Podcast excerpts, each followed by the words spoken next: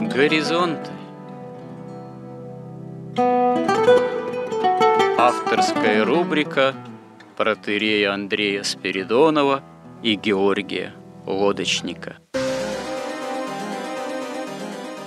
Люди, явления, события –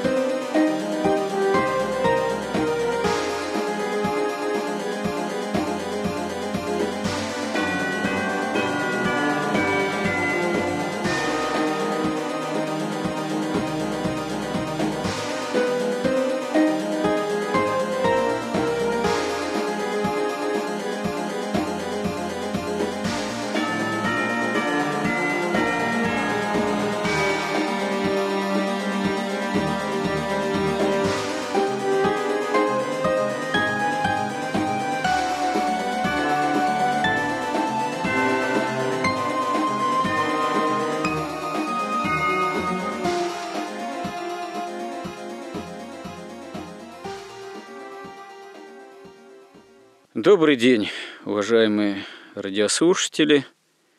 В эфире радио Благовещение и в нашей постоянной рубрике «Горизонты» я, протерей Андрей Спиридонов, и мой компетентный собеседник Георгий Лодочник продолжаем обсуждать разного рода культурные бытийные явления нашей жизни. И вот в прошлый раз, затеяв некий разговор о такой массовой киноиндустрии, которая уже добрую сотню лет почти скрывается под маркой Голливуда, мы ну, пришли к довольно любопытным выводам, потому что неким неожиданным, а может быть и вполне закономерным образом, а, говоря вот именно идейной составляющей американской киноиндустрии, мы пришли к выводу, что, можно сказать, таким совершенно, что ли, естественным образом для падшего человека, для падшего человечества.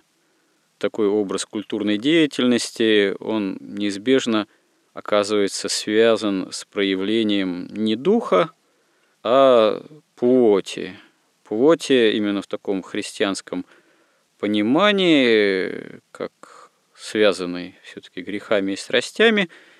И тут мы коснулись именно благодаря словам Георгия святоотеческой аскетики, таким, ну, своеобразным же образом, неожиданно, может быть, для слушателей, примерив Голливуд как раз-таки к суждениям именно христианских отцов церкви, именно Евангелия, апостолов, которые первыми являются выразителями христианского миропонимания.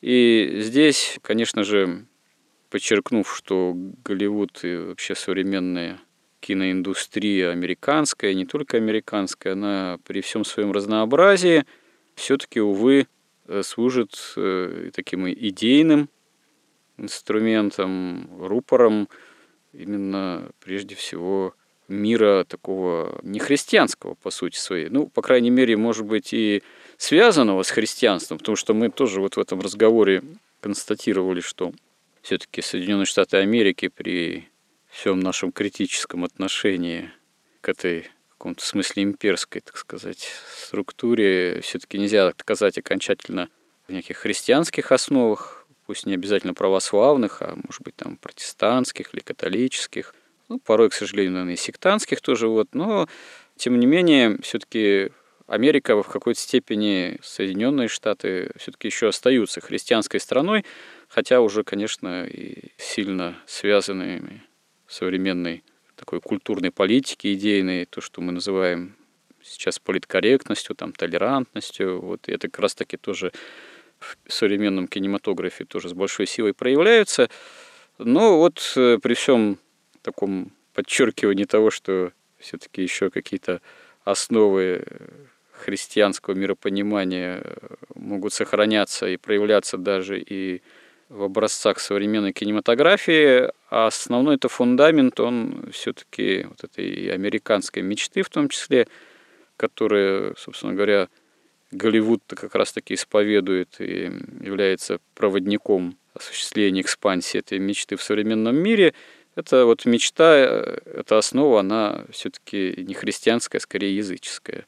Правильно я сформулировал то, о чем мы говорили в прошлый раз? Да, но я хотел бы сказать, что вообще именно это является одной из самых сложных проблем вообще искусства. С одной стороны, потому что искусство, оно должно быть интересно и понятно людям, для кого вы творите. Но вот когда будем говорить, вот как апостол Павел, да, что вот есть закон духа и есть закон плоти. Да, мир духа, мир плоти. И они, эти законы совершенно не сочетаются друг с другом, они противоречат друг другу. И для того, чтобы это было понятно и интересно, ну, человек должен ощущать и плоть, ну, плоть-то мы все ощущаем, но он должен иметь опыт личный, ощущение и духа. И тут уже остается очень мало людей, которые понимают, о чем речь реально идет. Потому что иначе, когда говорят дух какой-то, это для большинства некая абстракция логическая. Ну, верно. Вообще, ведь греховная ослепленность, в которой человек пребывает, она, конечно же, лишает его понимания, что такое дух, что такое духовность, что такое благодать. Пока человек не вкусил того, что есть действительно благодать, опыт общения с Богом, это человеку невозможно объяснить в собственном смысле, и человек не может этого понять, не может иметь э, вообще какого-либо объективного, верного представления, знания об этом. Вот. Это очевидная вещь совершенно, что как раз-таки, когда ты связан грехом и не имеешь стремления к Богу, ты самой очевидности ты и не имеешь тогда. Да, и поэтому большинству сразу людей такое искусство будет и непонятно и неинтересно. Поэтому оно всегда апеллирует к радостям и какой-то красоте плотской, плотского мира, материального мира, который понятен всем. Есть искусство, которое стремится показать, что вот эта красота плотского мира, материального, это отражение духовного – вот. Но это тоже уже очень небольшая часть искусства. Даже в музыке, вот берем классическую музыку, там, допустим, берем Бах, да, там такая очищенная музыка от страстей. Бах это еще христианская, собственно, христианская, смысле, традиция. Да, это... и она как бы бесстрастная. Но ну, в общем, да. Потом идет Моцарт, потом Мо... Бетховен, где сплошь уже страсти, все на человеческих страстях. Ну, Моцарт это уже революция, это уже мелодизм, а не... Это музыка, конечно, оперное все искусство. Музыка все захватывает, это захватывает, но она на человеческих страстях уже основана. Потом попытка какого-то авангарда, в том числе даже вот Прокофьев – который уже берет за основу просто чистую эстетику и за счет этого пытается от страстей как бы очиститься. Ну, если про Прокофьев авангард, так кто ж тогда Шнитки? Или что такое Шнитки? Ну, Шнитки Или Караманов? Э, нет, потом, конечно, ушел авангард дальше, но Интересно, что в своих дневниках Прокофьев пишет, что он в какой-то момент понял, сначала хотел делать музыку такую, которой никогда не было, чтобы основная часть материала, как он его называл, была своим, не заимствованным ни у кого. И поэтому он все время экспериментировал новые формы, новые сложные такие у него композиции были. А потом он в какой-то момент говорит, я понял, что надо остановиться, иначе из музыки уйдет смысл. А Видите? А потом появились такие авангардисты, которые уже не боялись, что из музыки уйдет смысл. Но это касается всего, и живописи. И вот я хотел сказать, ну, что... Я хотел бы заметить, что ведь при всем при том, при существовании авангарда, все равно явление традиции, оно возможно. Возьмите, например, Георгия Свиридова. Свиридов – это, ну, можно сказать, явление сопоставимое на качественном уровне с Бахом же, именно как с проявлением традиции универсума такого вполне полифонического и, по сути своей, христианского -то как раз. Ну да, там опять да, такой возврат к христианству, но ну, оно ну, это возможно, она чувственная у Свиридова музыка, чувственнее, ну, чем у Баха. Нет, э, тут уж никуда не денешься, тут уже, как говорится, эпоха другая. Понятно, что элементы там мелодизма или такого более чувственного восприятия Можно, конечно, у Свиридова усмотреть, и в этом смысле это да, это уже не эпоха баховская. Ну, так тут уже действительно в плане объективном слом традиции уже не одно столетие как произошел. Да, это в музыке, которая абсолютно абстрактна. Конечно, тут лучше всего повезло живописи, потому что там, особенно библейская живопись, она более ближе к духовной получается. Но вот само по себе кино, это ведь уже искусство, ну, как бы так сказать... Модерн. Оно, во-первых, эпоха да, уже эпоха модерна. Оно появилось уже тогда, когда все уже довольно сильно развратилось. Во-вторых, и кино, и театр, они все-таки более ограниченные такие виды искусства, чем, например, литература или музыка. Но кино же более массовое все. Более массовое. Но и через кино уже очень трудно передавать Вообще можно, конечно, взять того же, допустим, Мэла Гибсона или там Тарковского, который вот меня в свое время потряс просто фильм. Вот, ну, когда в полной версии особенно его смотришь. Андрей Рублев. Да, страсти по Андрею. И там, конечно, фильм вот о любви, да, всепобуждающей любви, именно любви божественной, такой настоящей, такой неплотской. То есть ну, бывают это, такие фильмы. Да, ну это прежде всего, на мой взгляд, фильм Андрея Рублев Тарковского, это прежде всего такое именно поэтическое явление, которое использует определенный исторический материал. Но тут я нисколько не хочу принизить значение этого фильма, потому что для своего времени, и на меня тоже в свое время он произвел колоссальное впечатление. И вообще Тарковский это один из моих кино любимых самых режиссеров, который в свое время на меня в юности, там, в молодости имел, может быть, ну, очень сильное воздействие, которое, может быть, потом и способствовало тоже приходу к вере, ну, тому, что Господь привел в церковь. Но сам Тарковский при этом, он, по-моему, в церкви много чего и не понимал. И в истории именно России, как, скажем так, именно церковной стороны, тоже он какие-то вещи до конца не то, что не осознавал, он их осознавал именно как человек 20-го столетия, мучающийся своими проблемами. Именно такой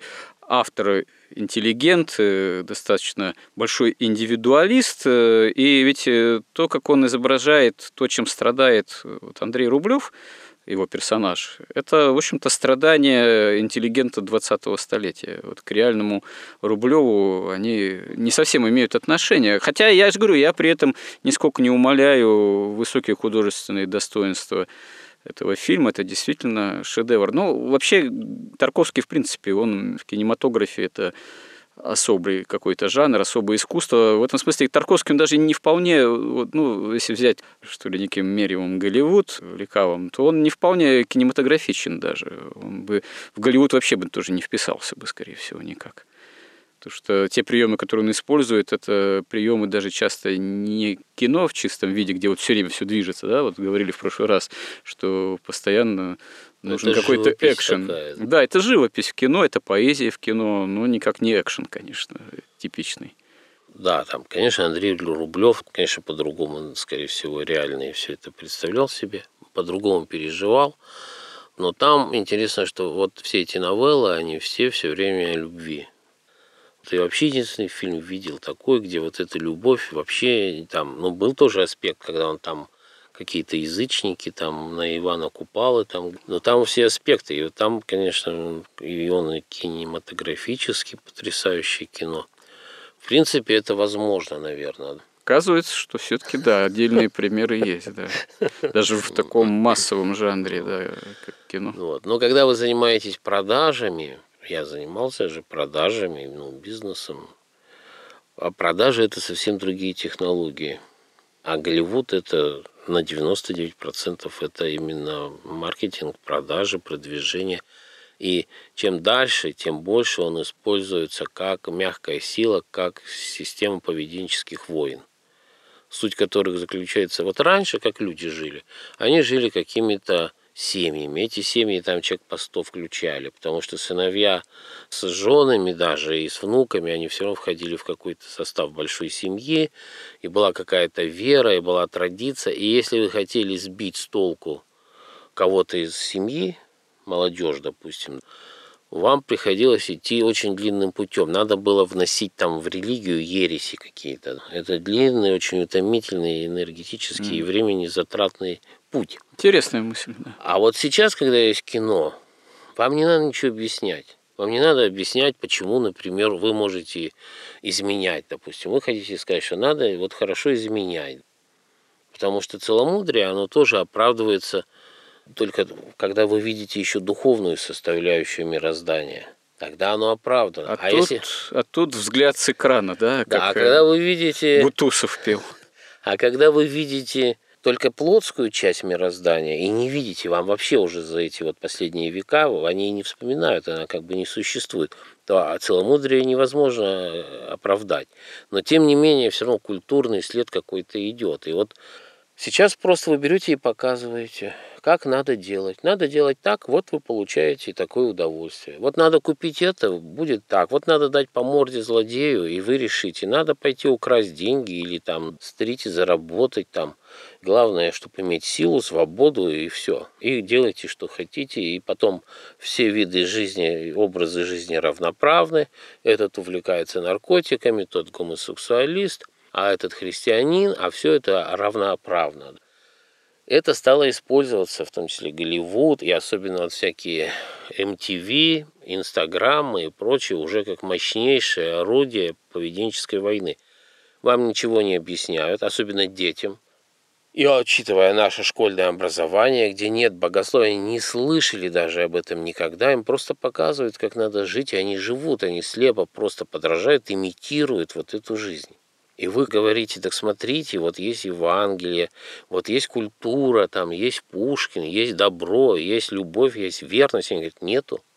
Потому что они видят в кино, что их нету, и в этом прекрасно вписывается туда.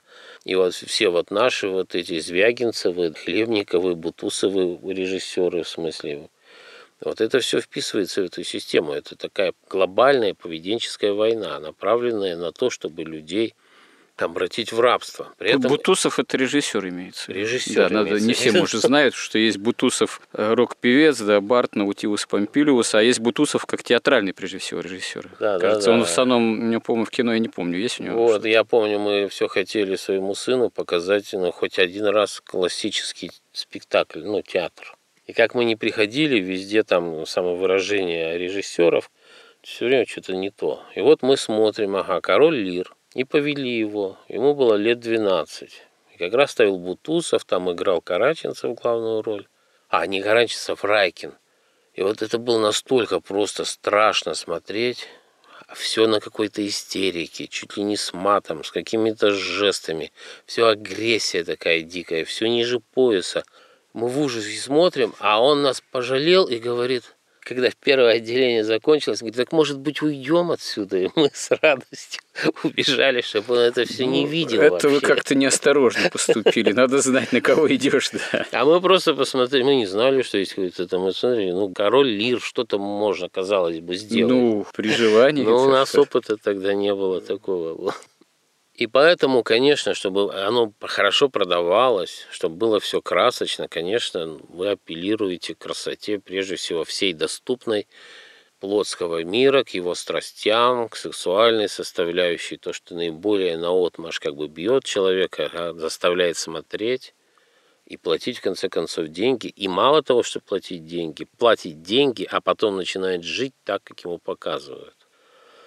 И вот это такая весьма высокое, высокое искусство как бы порабощения.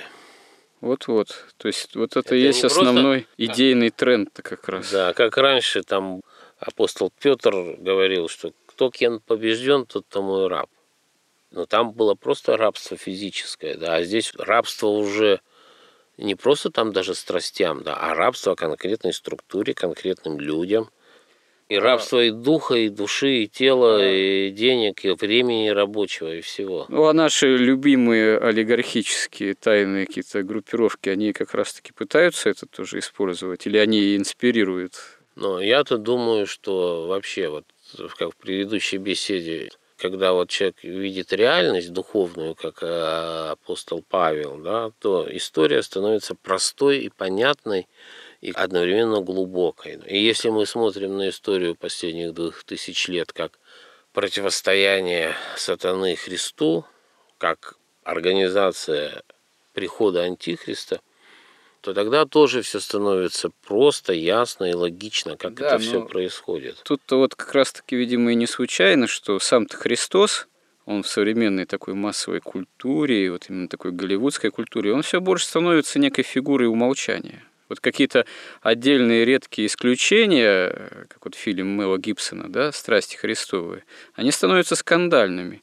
Сам там режиссер тогда оказывается отлучен – от Голливуда становится такой фигурой, что ли, юродивого некого, который действительно бросил вызов, нанес такую пощечину общественному вкусу. И Христос никак тогда не вписывается в собственном смысле как таковой именно в явление Конечно, вот этой массовой культуры, потому что он ну, просто-напросто со своей правдой Божией он мешает попытке некую языческую, неоязыческую новую правду внедрить, которая совершенно без Христа и главой угла имеет э, прежде всего э, именно поклонение золотому тельцу и такой образ жизни, который с этим поклонением и связан, а это, собственно говоря, уже оказывается, что ли, все такой идейной подготовкой пришествия Антихриста, можно и так, наверное, сказать.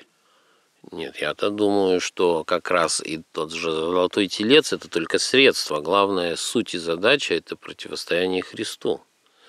Он же пришел сделать людей свободными, освободить. А от кого он освобождает? Он их освобождает от власти этого мира, от власти сатаны. Ведь вот еще в чем как бы есть такая тонкость, что в духовном мире добро со злом не смешивается – там есть добро, духовный мир, и есть зло, духовный мир. Там китайцы говорят, правда, что есть там 27 миров, мы живем там на... Китайцы не поклоняются Христу как Да, раз не поклоняются, да, на 19-м, то есть ближе к лучшим. По крайней мере, они утверждают, что этот мир, где 30% страдания и 70% радости. Но суть в том, что вот в материальном мире как раз смешано добро духовное, да, то есть духовное светлое с духовным темным. И как раз вот смешивать это позволяет вот материальный мир и вот этот мир плоти. Он пронизан злом, поэтому он, конечно, существовать не может и должен погибнуть. И все, что создается здесь, обязательно гибнет, потому что пропитано злом, а вечно существует только то, что истинно и что создано Богом. Поэтому и блистает вот этот мир вот материальный, красотой духовного мира, да, но он одновременно и пронизан страстями и пороками темного мира. И ведь Христос пришел именно освободить человека, а вот неважно, там, соблазнами, силами это удерживается человек. И, конечно, для сатаны это самое уже... Как-то я был вот у нас в монастыре в Звенигородском, приехала группа там каких-то из больницы инвалидов. И там выступал монах, батюшка, и он сказал, вот вы видите эти церкви, это же невероятная дерзость. Мы же находимся в мире, где князь мира сего сатана, то есть мы как бы под властью сатаны, а здесь церкви стоят. То есть это совершенная дерзость, это ну, как я не знаю, это как если бы вдруг в Америке, да, вдруг стали возникать какие-то антиамериканские вещи. Поэтому, конечно, они борются всеми путями. И после того, когда Христос, во-первых, Он и освободил, и Он открыл эту красоту, и Он открыл этот путь, и, конечно, человечество, которому проповедовали это, он, оно стало в массовом порядке все это принимать и спасти не себя даже, а удержать во власти в своей сатане, конечно, ему нужно выставить было свое, так сказать, откровение – и это, на мой взгляд, было в первую очередь технический прогресс, но и все искусство было. Ну вот здесь у меня, кстати, такая интересная мысль в голову пришла. Вот вы говорите, что человечество, но человек находится под властью сатаны. Но вот здесь само значение как раз-таки христианской культуры, оно может и заключаться в том, что формируется пространство, не просто веры, а пространство жизнедеятельности, которое вообще в гораздо меньшей степени подвластно сатане и не находится под властью сатаны. Именно когда это уже культура христианская, которая выражает себя во всем, и не только в храмовом строительстве внутреннем, но и внешнем, и в иконописи, и в самом образе жизни. Вообще, на самом деле, я встречал у святых такое мнение, что ведь по большому счету человек или там дьявол даже по отношению к человеку или человек по отношению к дьяволу находится в неком таком нейтралитете на самом деле. То есть э, дьявол не имеет полной власти над человеком, потому что если бы человек был полностью, даже в падшем состоянии, изначально порабощен власти дьявола, то с человека и спроса бы никакого не было бы, уже ничего поделать было бы нельзя. Человек находится, несмотря на то, что дьявол на него нападает, в состоянии определенного выбора внутреннего. И если человек обращается ко Христу, то он имеет возможности освобождения от собственных страстей и грехов, а тогда и вообще э, он оказывается полностью свободен от воздействия дьявольского, потому что, как известно, дьявол действует на нас через наши грехи и страсти прежде всего. Или если человек потворствует страстям, то в таком случае грехам он, да, действительно дает уже тогда власть над собой дьявол, совершает выбор. И вот здесь значение культуры, если это христианская, тем, что она как раз-таки если человек в ее пространстве живет, в системе этой культуры именно христианской, то эта христианская культура ему прямо облегчает правильный выбор в отношении ко Христу. Ну а если мы имеем вот как раз-таки противоположное явление, когда насаждается именно вот культура плоти, культура потворствования страстям, ну, американская в этом смысле мечта, о чем мы говорили, насаждается, тогда это скорее человеку затрудняет выбор в отношении ко Христу, в отношении спасения, а способствует э, выбору в отношении плоти, потворствованию грехам, страстям. В этом смысле направленность такая гибельная. Вот действительно значение культуры духовное может. Конечно, да. Вот христианская монархия это была главная как бы цель атаки там последних 300-400 лет. Именно она разрушалась.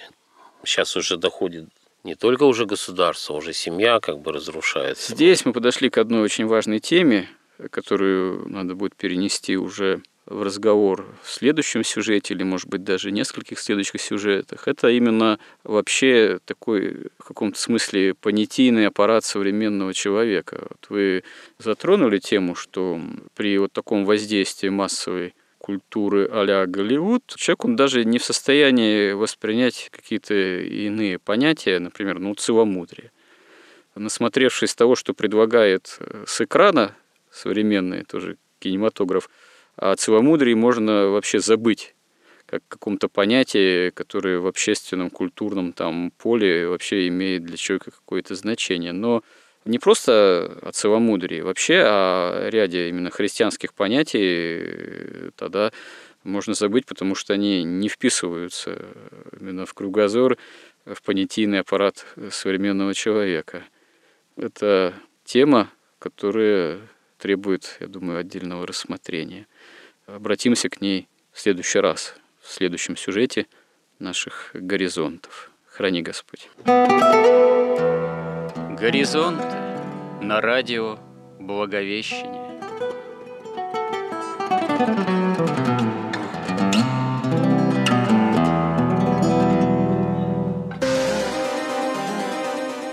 Разговор вели протеерей Андрей Спиридонов и Георгий Лодочник –